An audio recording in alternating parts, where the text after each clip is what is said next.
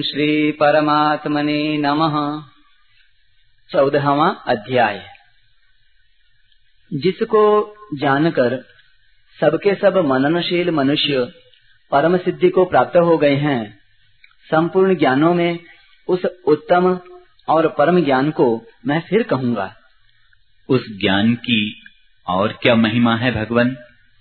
उस ज्ञान का आश्रय लेकर जो मनुष्य मेरी सधर्मता को प्राप्त हो गए हैं अर्थात मेरे समान हो गए हैं। वे महासर्ग में भी पैदा नहीं होते और महाप्रलय में भी व्यथित नहीं होते। महासर्ग में प्राणी कैसे पैदा होते हैं?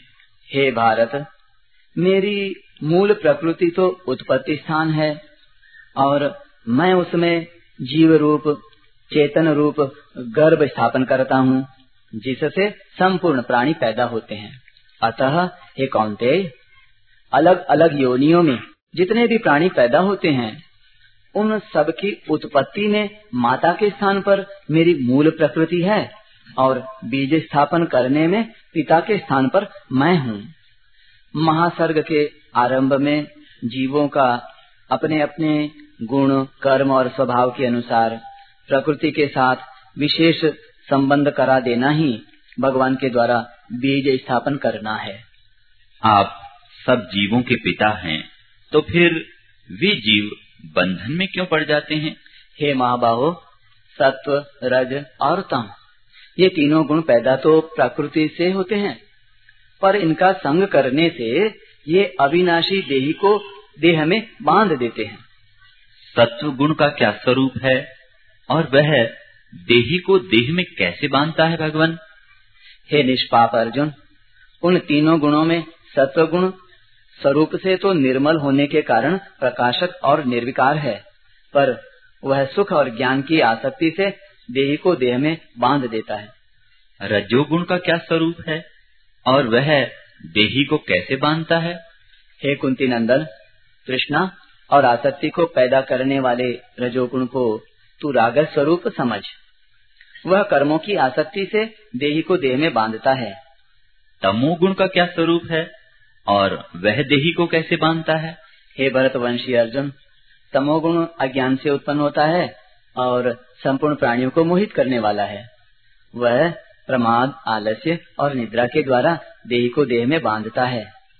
बांधने से पहले तीनों गुण क्या करते हैं भगवान? हे भारत सत्वगुण तो सुख में लगाकर मनुष्य पर अपना अधिकार जमाता है। रजोगुण कर्म में लगाकर मनुष्य पर अपना अधिकार जमाता है। और तमोगुण ज्ञान को ढककर तथा प्रमाद में लगाकर मनुष्य पर अपना अधिकार जमाता है। तीनों गुणों में से एक एक गुण मनुष्य पर अपना अधिकार कैसे जमाता है भगवान? हे भरतवंशी अर्जुन रजोगुण और तमोगुण को दबाकर सत्वगुण बढ़ता है। सत्वगुण और तमोगुण को दबाकर रजोगुण बढ़ता है तथा सत्वगुण और रजोगुण को दबाकर तमोगुण बढ़ता है।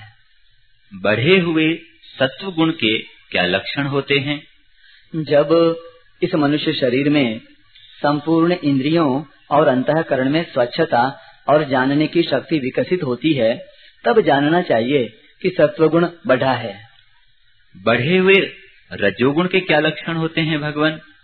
हे भरतवंश में श्रेष्ठ अर्जुन जब अंतकरण में धन आदि का लोभ क्रिया करने की प्रवृत्ति भोग और संग्रह के उद्देश्य से नए नए कर्मों का आरंभ करना अशांति स्प्रिया आदि की वृत्तियाँ बढ़ती हैं तब जानना चाहिए कि रजोगुण बढ़ा है।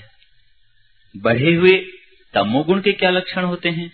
हे कुरुनंदन जब इंद्रियों और अंतकरण में स्वच्छता नहीं रहती मानो समझने की शक्ति नहीं रहती। किसी कार्य को करने का मन नहीं करता।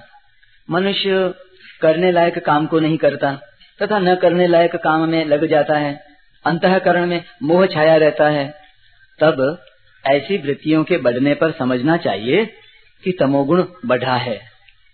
गुणों के तात्कालिक बढ़ने पर यदि कोई मनुष्य मर जाए तो उसकी क्या गति होती है?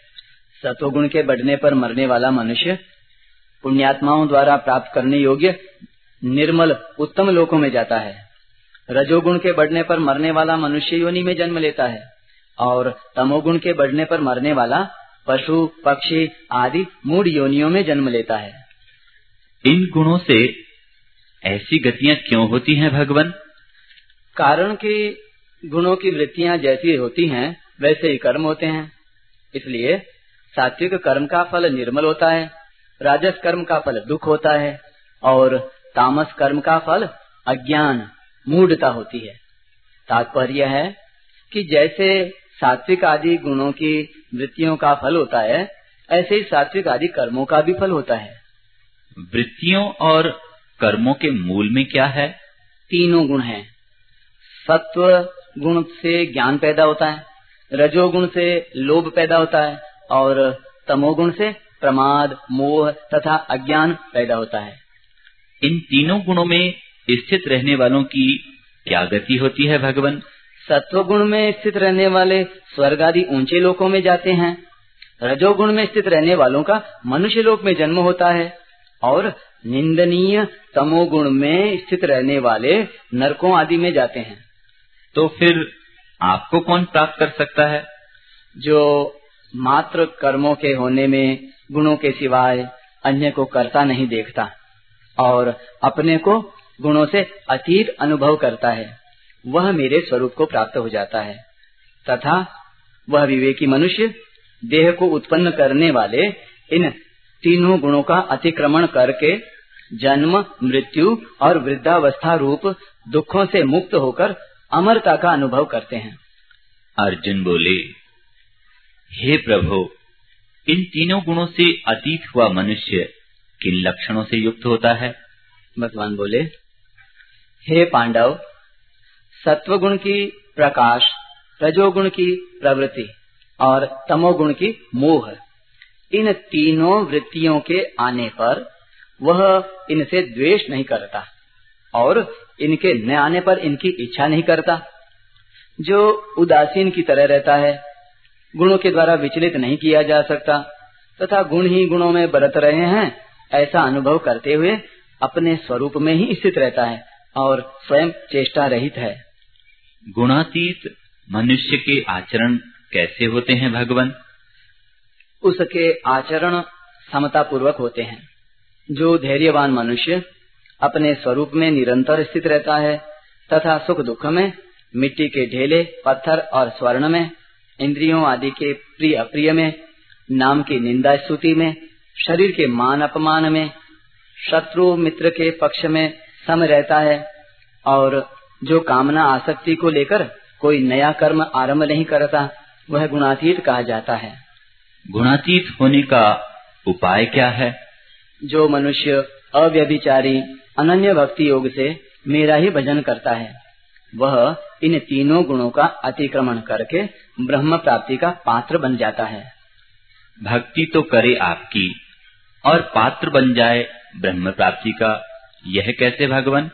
भैया ब्रह्म अविनाशी अमृत सनातन धर्म और एकांतिक सुख का आश्रय मैं ही हूँ अर्थात ये सभी मेरे ही नाम हैं।